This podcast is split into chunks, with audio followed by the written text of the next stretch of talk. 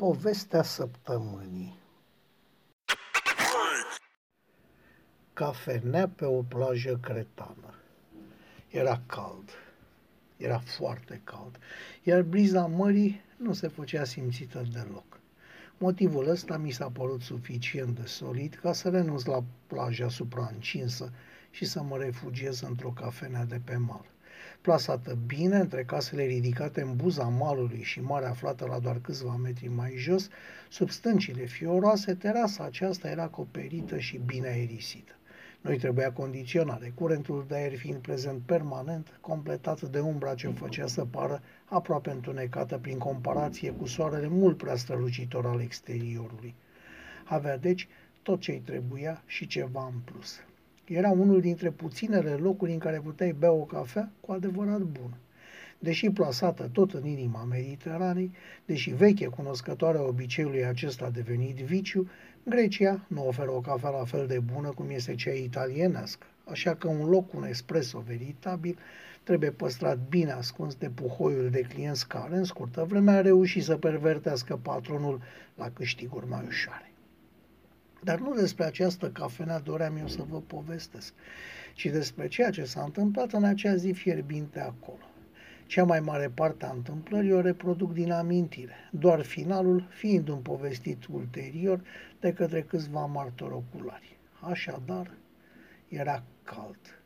Era foarte cald. Era acea atmosferă în care simți imediat dacă o parte a corpului ți este atinsă de soare. Era acea combinație de temperatură, umezeală, lipsa vântului care te face să înțelegi necesitatea siestei mediteraneene și să nu-i mai tratezi pe localnici de puturoși. Între noi fie vorba, de cele mai multe ori o asemenea părere ascunde invidia continentalilor pentru găselința mediteraneenilor. În sfârșit, M-am așezat, deci, la mica masă de două locuri ce mă oferea priveliștea liniștitoare a mării plate și, la apropierea chelnerului, i-am făcut prin semne comanda devenită obișnuință.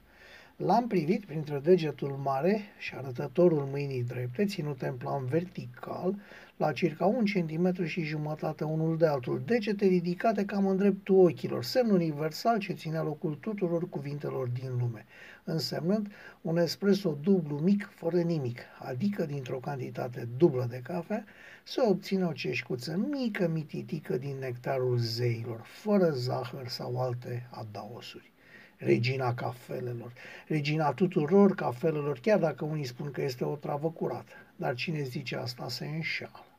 Vedeți dumneavoastră, se spune că gusturile nu se discută, dar la cafea proverbul ăsta nu merge, pentru că atunci când îți torni în cană, auzi, să bei cafea cu cana, deci când îți torni în cană lapte din belșug sau zahăr în orice cantitate, distrugi gustul cafelei. Și este păcat. Chiar nu mai bei cafea, ci o amestecătură fără noimă. La ce bun să mai strici licoarea dacă tot o amesteci cu toate prostiile? Pune liniștit zahăr cât vrei într-o cană cu lapte și bea-o sănătos. Vaca nu se supără. Dar să strici sublimul gust al unei cafele de bună calitate prin adaosuri nedorite, asta e blasfemie boabele acelea minunate, prăjite cum trebuie și amestecate în proporții savante, numai de maieștri știute, râșnite la dimensiunea perfectă pentru un espresso care să nu cuprindă decât esența licorii. Boabele acelea, deci, când sunt transformate în minune anumită cafea, trebuie să se odihnească pentru câteva clipe într-un loc special, iar acesta este o ceșcuță albă, neapărat albă, poate cu emblema discretă a producătorului, dar nu mai mult, cu fundul gros, cu pereții groși, element esențial al unei cafele bune, încălzite din timp, alene, pe espresor, până la temperatura la care să poate fi ținută delicat între cele două degete cu care tocmai vă povesteam că am făcut comanda. Să bei espresso turnat într-o ceașcă rece este ca și cum ai mânca piftie caldă. De aici, gustul cunoscătorilor a împărțit băutorii adevărați în două mari tipuri deși în realitate divizarea aceasta este artificială, bineînțeles. Sunt cei ce o beau din mai multe înghițituri mici și cei care o preferă al italien, adică cei ce o aruncă dintr-o singură mișcare pe gât. Sincer vorbind, și unii și alții preferă cafeaua adevărată, tare, amară și concentrată. Nu vă faceți iluzii, băutorii de cafele scurte. Nu sunt niciodată grăbiți, așa că o pot lungi cu vorba și tutunul mult și bine. Și în plus, sunt și simpatici, mai ales dacă lângă ingenua ceșcuță albă cu cafea se așează și un pahar cu, să zicem, un coniac, un brandy, dar să revenim. Tocmai dădusem liniștit comanda și mă pregăteam să-mi fumez cele câteva țigări cu care o acompaniam. De obicei, nu strâmbați din nas. Cafeaua și tutunul, dacă sunt de bună calitate, se ajută și se completează reciproc, iar dacă ai suficient timp și la un espresso alături un, coni- alături un coniac și aprinzi un Romeo și Julieta, încep să înțelegi cum era grădina Edenului înainte de... în sfârșit, înainte. Așadar, tocmai dădusem comanda Cafeneaua era goală, mi-am tras mai aproape scrumiera, țigările și bricheta și, tocmai când dădeam să pornesc ritualul oricărui adevărat orant în ale cafelei, surpriză, la masa mea, pe celălalt scaun, s-a așezat cineva. Nu, nu era soția mea pe care o știam rămasă pe plajă împreună cu niște prieteni. Era un, un cineva. Acest cineva, un bărbat așadar, era genul de om fără vârstă, putând avea foarte bine 35, dar și 60 de ani. Era bronzat, ochii păreau de culoare închisă, dar în lumina redusă a cafenelei nu sunt convins că am văzut bine. Bărbierit cu o zi sau două, în urmă bine clădit, dar fără a părea atletic, cu un păr ce fusese șaten sau brunet, era cum era ușor vizionat, tuns destul de scurt din câte puteam vedea și cu o mustață cam dezordonată. Personajul era îmbrăcat în alb, cu pantaloni albi, pantofi albi, haină albă de vară și pălărie de asemenea albă. Numai cămașa, panglica pălăriei, cureaua pantalonilor și a ceasului stricau armonia aceasta, fiind de un roșu, cum să spun, roșiul miezului sfeclei roșii coapte, câteva ceasuri în cuptor.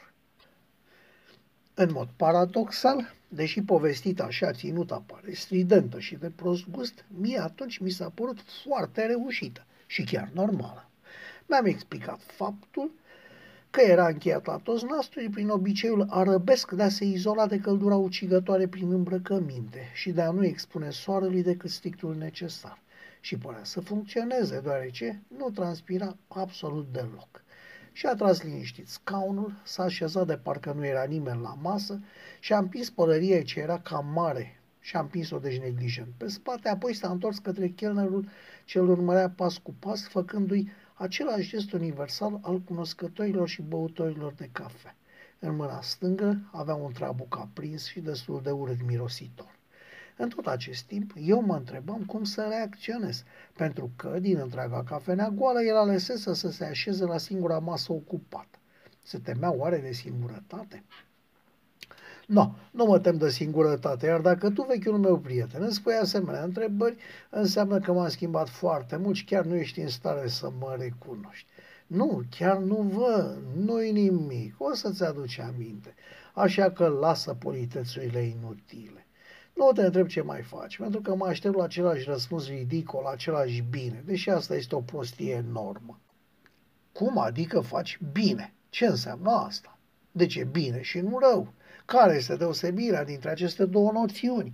Așa cum mai mulți filozofi au băgat deja de seamă, binele fără rău nu ar fi posibil, răul fără bine la fel, adică nu poți măsura nimic dacă n-ai termen de comparație.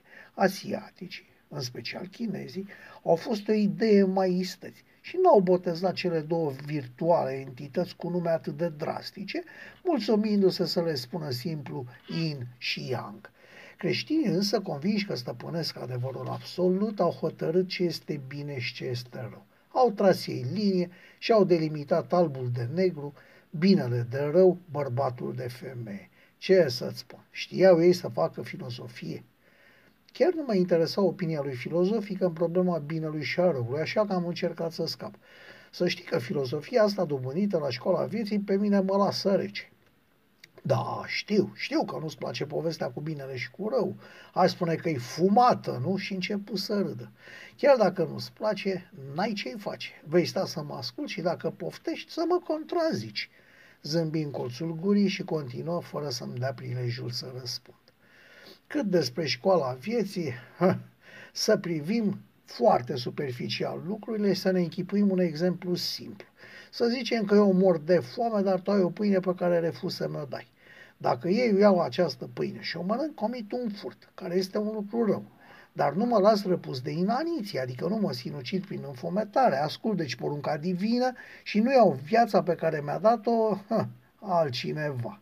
Așadar, am făcut un bine prin intermediul unui rău, când fi voi judecat, mă va lăuda cineva că nu m-am sinucis, dar voi fi pedepsit pentru că am furat, iar tu, stăpânul pâinii, în ce relații te afli cu actul furtului? Refuzul de a-mi da pâinea și ghiontul spre moartea prin înfometare pe care mi-l dai fac din tine un prezuntiv asasin, ori doar un bun creștin care își apără bunul. Pentru că cine știe, poate că nu-mi dădeai pâinea ta dornind să o duce acasă copiilor. În sfârșit, problema poate fi complicată la infinit. Înțelegi ce vreau să spun? Hmm, da, sigur că da. În tot acest timp nu-l ascultam cu foarte mare atenție pentru că mă gândeam disperat de unde ne cunoaștem. Doar dacă nu m-a confundat. Și în timpul ăsta pufoia din trabuc zâmbind. Nu mă asculți cu atenție și bănuiești că te confund, dar te înșeli. Când erai copil, eram chiar prieteni.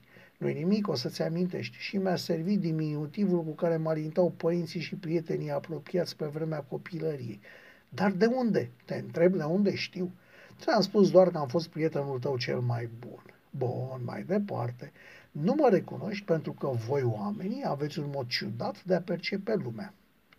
Un mod pe care nu-l mai întâlnești nicăieri. Aveți o pasiune a imperfecțiunii, a evazivului, a relativului. Nici nu știu cum i-aș putea spune mai bine. Întrebi un om ce mai face și el răspunde bine, deși știe clar că nu-l crezi, că știi că i-a murit mama, care nevasta bolnavă, că n-are bani, însă îi răspunde bine. Cui folosește prostia asta? Nimănui. Sau și mai simplu, întreabă pe cineva ce vârstă are. Îți va răspunde tot într-un mod relativ, care 39 sau 47 sau 62. Și renunțasem la a afla cine este și unde îl cunoșteam.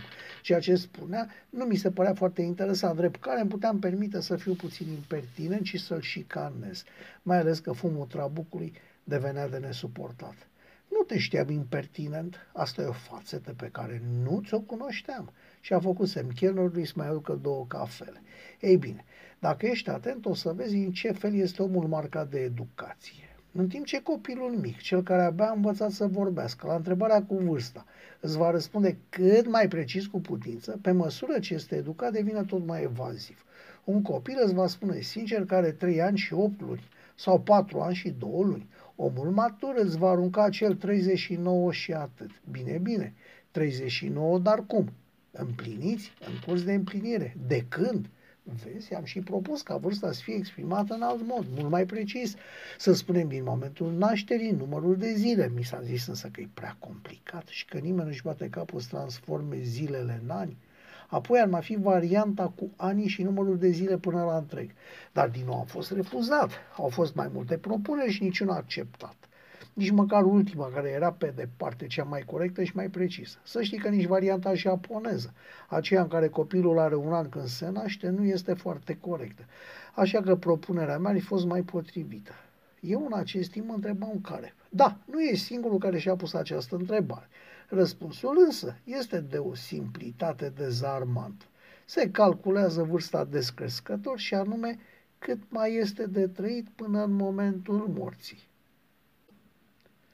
Și asta a fost refuzată, ca fiind neproductivă. Și am mai făcut semn de două cafele, în timp ce puturoasa țigară de foi părea nu se mai termina. Eu mă gândesc că povestea cu cât mai de trăit ar implica niște cunoștințe, Mm, așa este. Chiar asta mi s-a și reproșat. Cunoștințe și informații ce nu pot fi date publicității. Dar, ca să-ți faci o părere despre cât de imprecis sunt oamenii, îți dau un alt exemplu. Întreabă pe cine vrei ce greutate are. Exceptând unii sportivi sau astronauți ori balerini, toți ceilalți o bălmăjesc, spunându-ți greutatea de acum o lună sau greutatea pe care și-o doresc. Așa că ar trebui să spună Acum 5 minute aveam, ținând cont că între timp sau au băut ceva, sau au transpirat ceva, sau... Vezi tu, principiul nedeterminării poate fi aplicat fără probleme ființelor umane, pentru că ele niciodată nu spun, nu știu, nu văd cu exactitate un lucru sau un fapt, ci îl vor converti după propria înțelegere sau dorință. Fără nicio legătură cu discuția de până atunci, mă întrebă, îți place caracatița? Așa este omenește, așa suntem construiți. Ă, da, îmi place. Și pentru că veni vorba de dorință, o să-l încât o porție de caracatiță. O prepară genial aici. Nu, nu, te rog, ești invitatul meu. Și nu te mai uita după blonda aia suplă cu țâțe mari. E măritată și încă este fericită, îți spun eu. Și am mai cerut două cafele până la venirea mâncării, pentru care a comandat în grecește un vin de care eu n-am auzit. Aveam să constat că niciodată nu le spunea piept sau sâni, ci numai țâțe. Și da, priveam cu plăcere o tânără de pe plajă, dar așa, din punct de vedere estetic. Da, le spun țâțe pentru că asta sunt. Dacă nu-ți convine, poți schimba cu mameloane. Și da, o urmăreai pe tânăra doamnă dintr-un interes pur academic. Mă lași? L-ai citit cumva pe Rogera Vermet? Da? Am dreptate că este simpatic. Să mor după el. Doamne, ce calambururi mie astăzi. Cred că mă stimulezi. Are un scurt text, poate ți-l amintești, în care vorbește despre talarea țâțelor. Este nost în foc, explică doar câteva vorbe cum cultura fiecărui neam dictează ce este important și ce nu. Cum în lumea creștină țâțele sunt păzite ca fiind cea mai de preț comoară, iar în Bali sunt etalate fără sfială și fără a deranja pe cineva. Are dreptate mai puțin într-un punct. Femeile din Bali nu au sunt frumoși, și Europa, nici măcar nu, nu se apropie de cei a europencelor. Îți spun eu care i-am văzut. Când ne mai întâlnim, din păcate destul de rar în ultima vreme, stăm la o cafea. Și lui îi place cafeaua bună și ne amuzăm. Este extrem de spiritual. Ai spune că îi da dracului. Iar dacă apare și clapca, eu așa îi spun pentru că nu-i place și să asculți. Apoi, cei la gura lui să te ții ce distracție iese. Revenind însă la cucoanele noastre. Cu junele astea este o întreagă poveste legată la rândul ei tot de imperfecțiuni, imprecizii, de bine și de rău. Rar vei găsi o femeie care să-și recunoască vârsta. Nu mă întreba de ce, pentru că răspunsul general acceptat este din cochetărie și este cel mai potrivit și mai de înțeles. Însă povestea asta, care vă pare vouă o glumă, poate produce mari încurcături. Dacă nu știi vârsta exactă și la 14 arată de 18, mai poți să o păzești să nu dea de dracu? Oricând doamna la 60, folosind tot felul de creme, operații și alte invenții, reușește să arate de 40, îl mai poți învinovăți pe tânărul vânător de avere? Nu, nu mai poți face aproape nimic în lipsa unor date precise și concrete. Bun, să privim plaja asta bolovanoasă și să vedem cam ce tipuri umane descoperim. Iată Giuna Domniță după care îți tot fug ochii. Îți place, nu? În acest timp, mi-am mai aprins o țigară în încercarea de a trage de timp, dar el, cu cafea într-o mână și trabucul în cealaltă, spuse râzând. Nu o trage de timp că n-are rost. Știu bine că îți place și nu-i nimic rău în asta. Așa este omul construit. Eu înțeleg. Iar păcatul la rândul lui este tot omenesc. Da, da, eu înțeleg. Voi nu înțelegeți. Vouă nu vi se pare normal să priviți cei frumos. Dar să revenim. Tânăra în discuție, așa de bine și de frumoasă și de plină de viață cum o vezi, nu arată în realitate cam cum, chiar așa cum ți-o închipui tu, nici gând. Are implanturi de silicon, are gene false, are părul vopsit, nu te mira, nici soțul ei nu le știe pe toate. Privește-o cu atenție, hai, fără jenă, și spunem ce părere ai tu despre o femeie care vine la baie cu gene false. Ai o părere bună despre intelectul ei.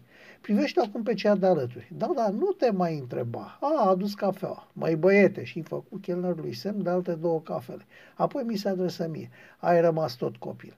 Cea de alături, care arată de vreo 50, are peste 60 și un cancer genital. Medicul i-a dat cam 6 luni de viață și a hotărât să vină aici să se distreze.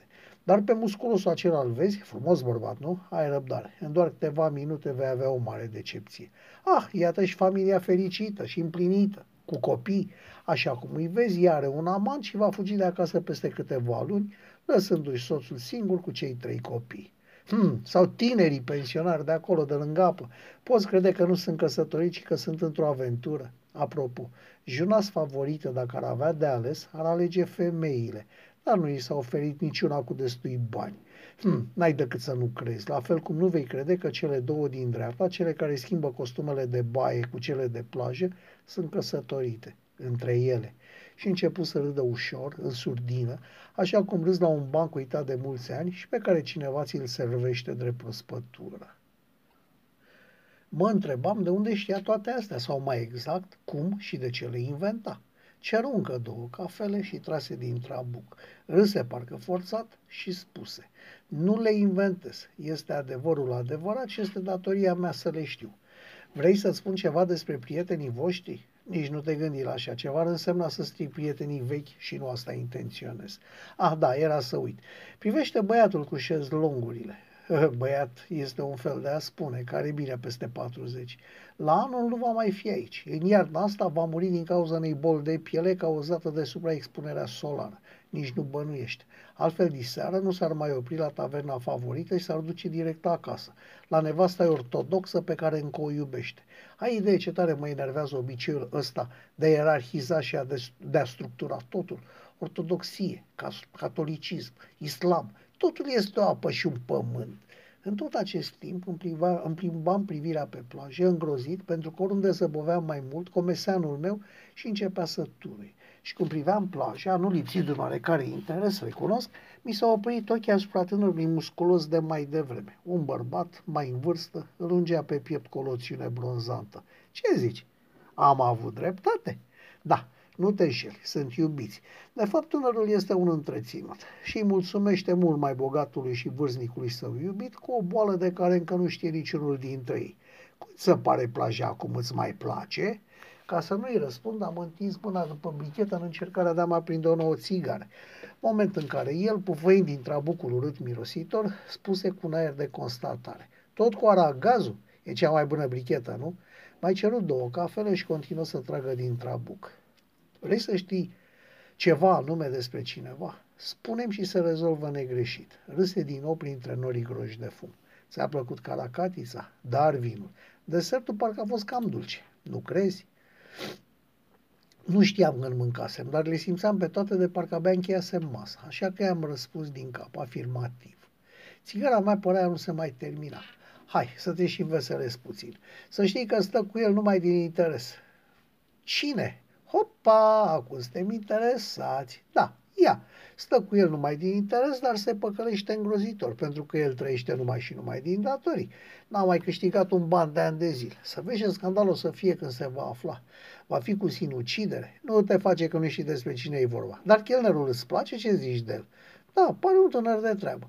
Află că este absolvent de politehnică și lucrează aici sezonier. Nu își va găsi de lucru nici la anul și își va pune capăt zilelor în seara de Crăciun.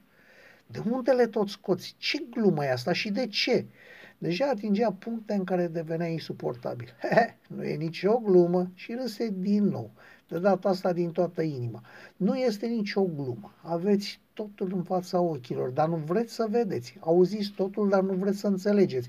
Așa că nu este nicio glumă și nicio invenție. Să nu uit, știi negulă la urât care ți-a ieșit pe... Da, asta mă sperie. Pe fund, stai liniștit. E doar un nec și atâta tot. De unde știi?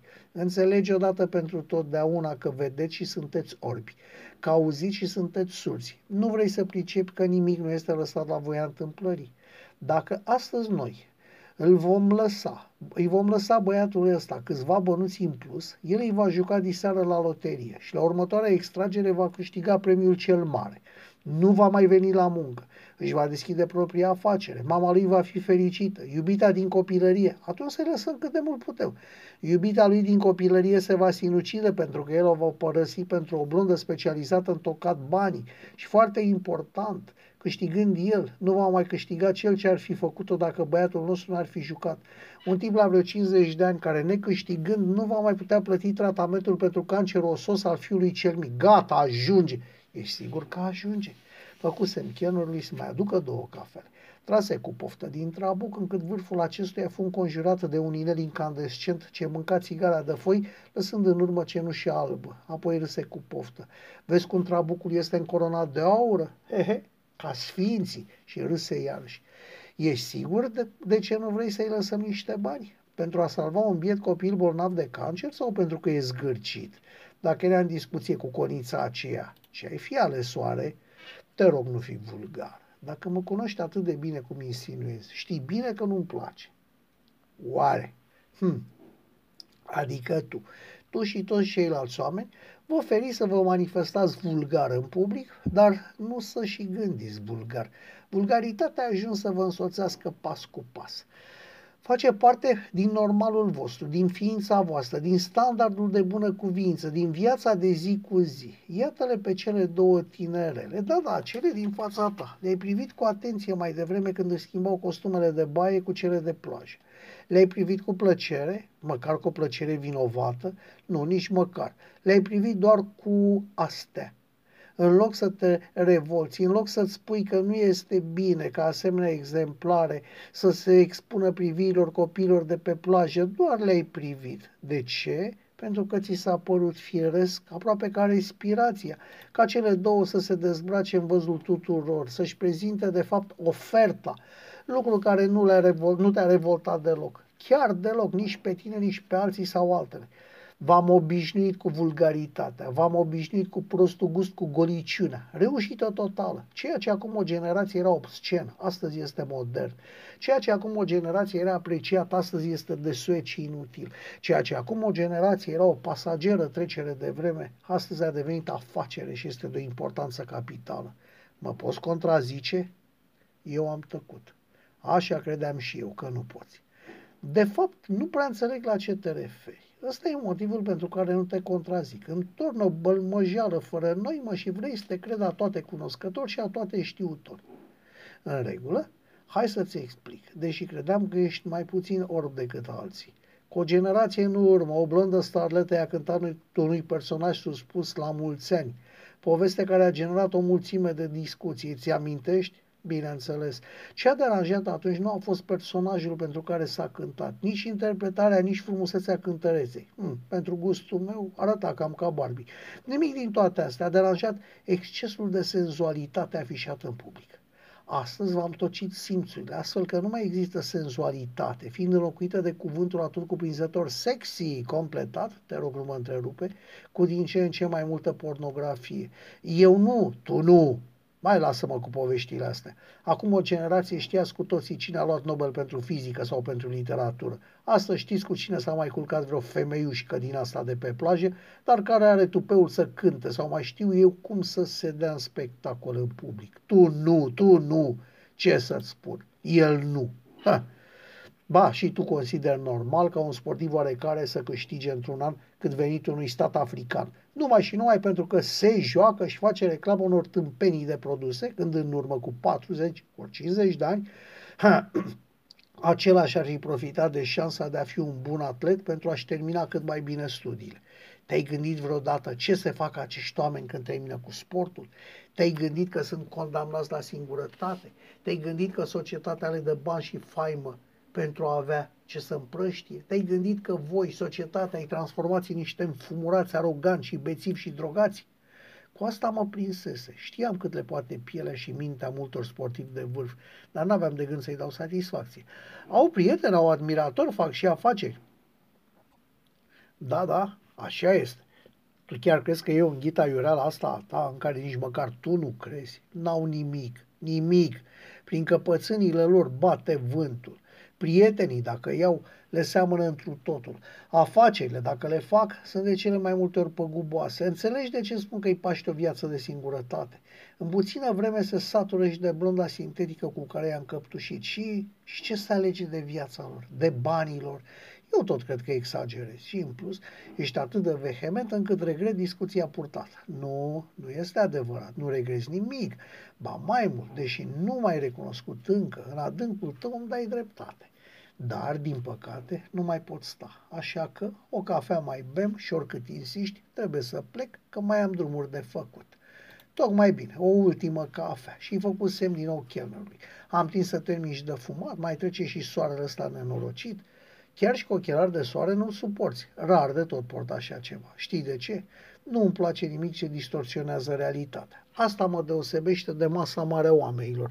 Îmi place, așa că fii atent la ce spun. Mi-am dat seama că m-am simțit bine cu tine. În semen, tragi la cafele și la țigări, te mai și după cucoane, ești aproape neatins de ultimele arme. Arme? Da, de ultimele arme folosite. Arme, arme inventate și folosite, o spun cu mândrie chiar de mine. Păi tu crezi că stridența și vulgaritatea televiziunilor a venit de niciunde? Ha! că vedetele Playboy ajung în Parlament doar că vor ele, sau că fetițele se maturizează atât de devreme se datorează vreunui hormon de creștere, sau că buna cuvință și buna creștere au încetat să mai aibă vreo valoare în ochii maselor din întâmplare, că pornografia și proasta creștere v-au inundat din greșeală, așa crezi, că de capul lor sunt sportivii vedete și fizicienii atomiști mor de foame, că de aiurea au apărut atâția preoți pedofili și atâția homosexuali. Cine crezi tu că a inventat implanturile cu silicon? Dar produsele de unică folosință care vă secătuiesc rezervele și îmbogățesc doar câțiva oameni, a cui operă crezi tu că sunt? Credeam că bomba atomică e o armă, nu aparatele de ras. Bomba atomică chiar este o armă fantastică și bomba atomică este un mare fâs este demnă de a fi realizată de om. Bomba atomică nu este o armă, este o petardă, face poc o singură dată și apoi radi- radiațiile îți păstrează un timp. Zile, luni sau chiar ani. Vreme în care teritoriul astfel cucerit este imposibil de folosit. De ce l-ai cucerit? La ce îți folosește? La ce bun efortul? Treabă omenească, 100% omenească. Să distrugi ce vrei să câștigi. Ho, ho, aproape că mă ia cu frig. Nu așa se lucrează. Este lipsit de inteligență, de randament, de eficacitate, de rafinament și de finețe. Cine v-a învățat, v-a învățat prost. Nu așa se procedează. Cucerirea trebuie să cadă în mâna cuceritorului ca un fruct copt la vreme. Cucerirea nici nu trebuie să știe că a fost cucerită. Cucerirea nu trebuie să fie atinsă de violență și cu atât mai puțin distrusă. Cucerirea trebuie să creadă tot timpul că este stăpână pe destinul ei. Armele, domnul meu, nu sunt cele care ucid, care produc imediat moarte și sânge. Armele adevărate sunt cu mult mai subtile decât îți închipui. Așa că îți dau două exemple. Numai două. În ultimele decenii îmi pot spune două personaje la întâmplare care și-au marcat epoca? Poți? Bineînțeles. Ar fi papa și... cum o chema? Da, Lady Di. Care papa? Ioan Paul, bineînțeles. Bineînțeles. Tocmai acest, bineînțeles, este aici marea problemă. Ei bine, aceste două personaje au fost două arme. Ești ridicol, știi? Da, îți pare ridicol, dar te-ai gândit vreodată că polonezul, cu mâinile goale, numai și numai cu cuvântul și corectitudinea, crezând în Dumnezeul dragostei de oameni și al facerii de bine, era să-mi dea tot planul peste cap? Și că a demolat un imperiu fără să tragă un singur glonț. Știai asta?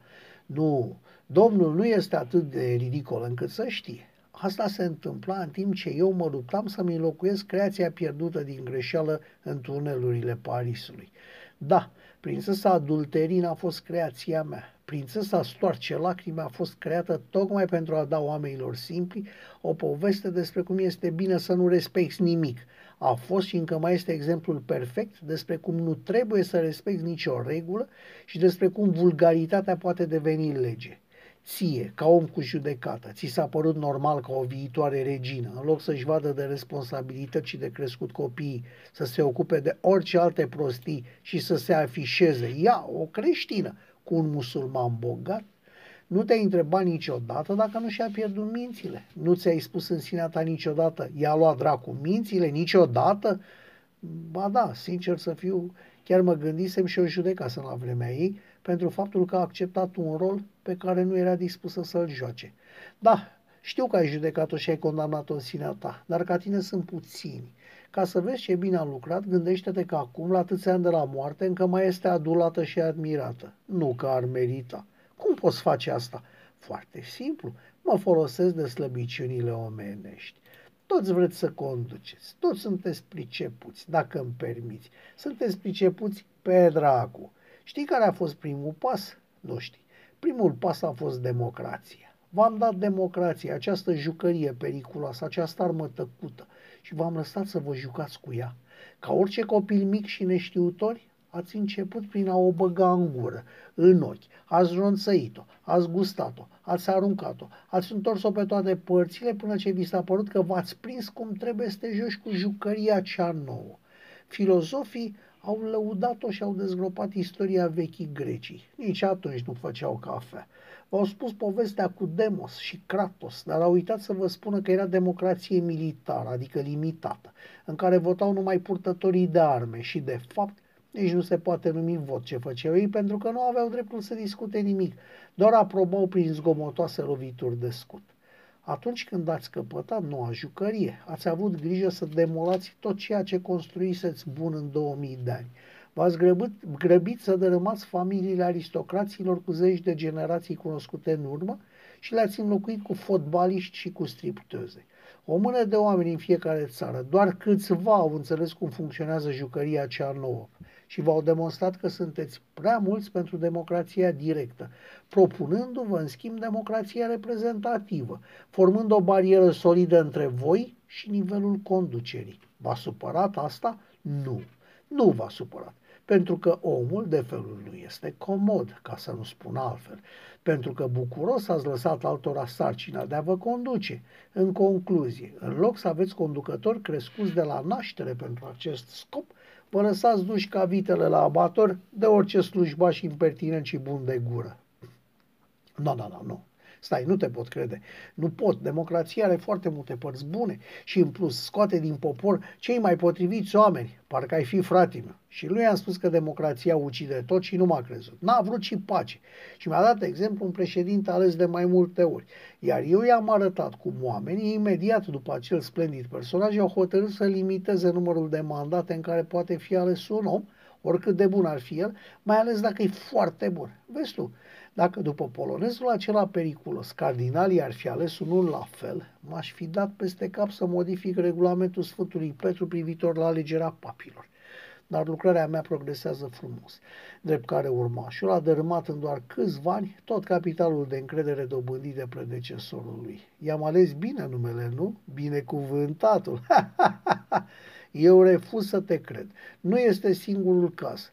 Da, nici el nu m-a crezut și a fost de acord să facem rămășac pentru 300 de ani mână liberă. Am jurat că dacă în 300 de ani nu schimb radical totul, mă călugăresc.